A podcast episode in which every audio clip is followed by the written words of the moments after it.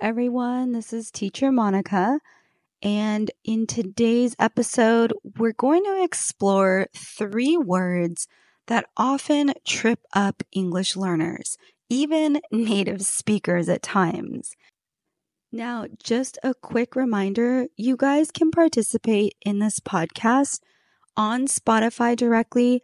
I do have a little comment section, and you guys can actually write things in there and respond directly in there. So let me know if these words have ever caused you any issues, if you have had any stumbling blocks with them. All right, so what are these words? Well, they are the words receipt, recipe, and prescription.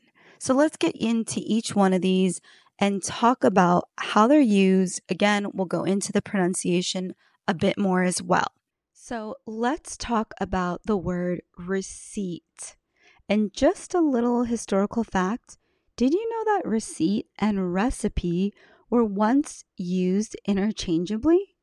But today, a receipt is what you get after you purchase something. It's that little slip of paper that details your transaction. I'm not sure how it works in other countries, but I'll speak for the US. So in the United States, if you hold on to your receipt, meaning you don't throw it away, you can return the item that you purchased within like a certain window of time. So let's say you bought a shirt.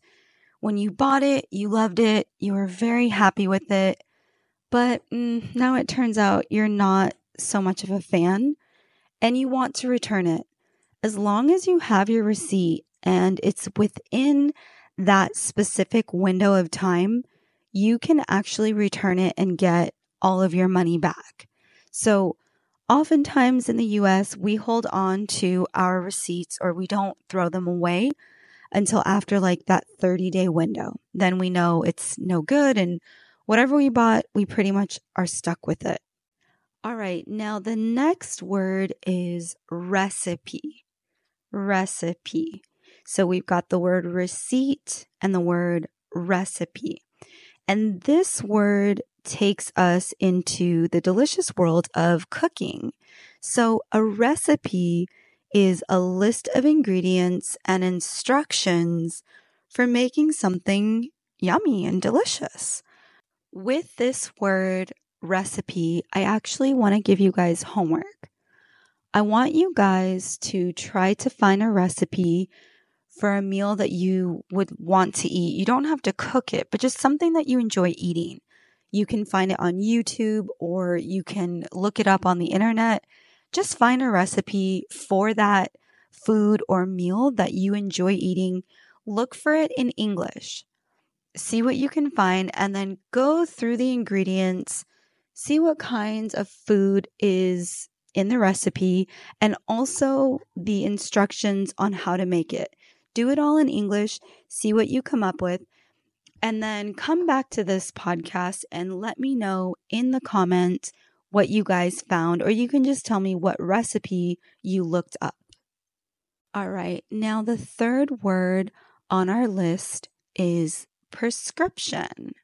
Prescription. And this one's from the medical world. So it's what your doctor writes for you to get medicine. And so you guys usually will go to a pharmacy. You have to have the prescription in order to get that specific medicine that you need or that you want.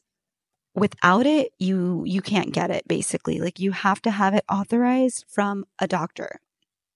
So that is the word prescription. Maybe you guys have had a prescription in the past. Maybe you have one now that you've had to use to get um, like medicine. And usually we fill the prescription. So fill the prescription in order to get the medicine from the pharmacy. We need to fill a prescription. So we have the three words receipt, recipe, and prescription. Receipt, recipe, prescription. So the next time you guys come across these words or need to use them in your daily encounters with English, you guys should have a pretty good grasp on what they mean, how to use them, and also how to not get them confused anymore.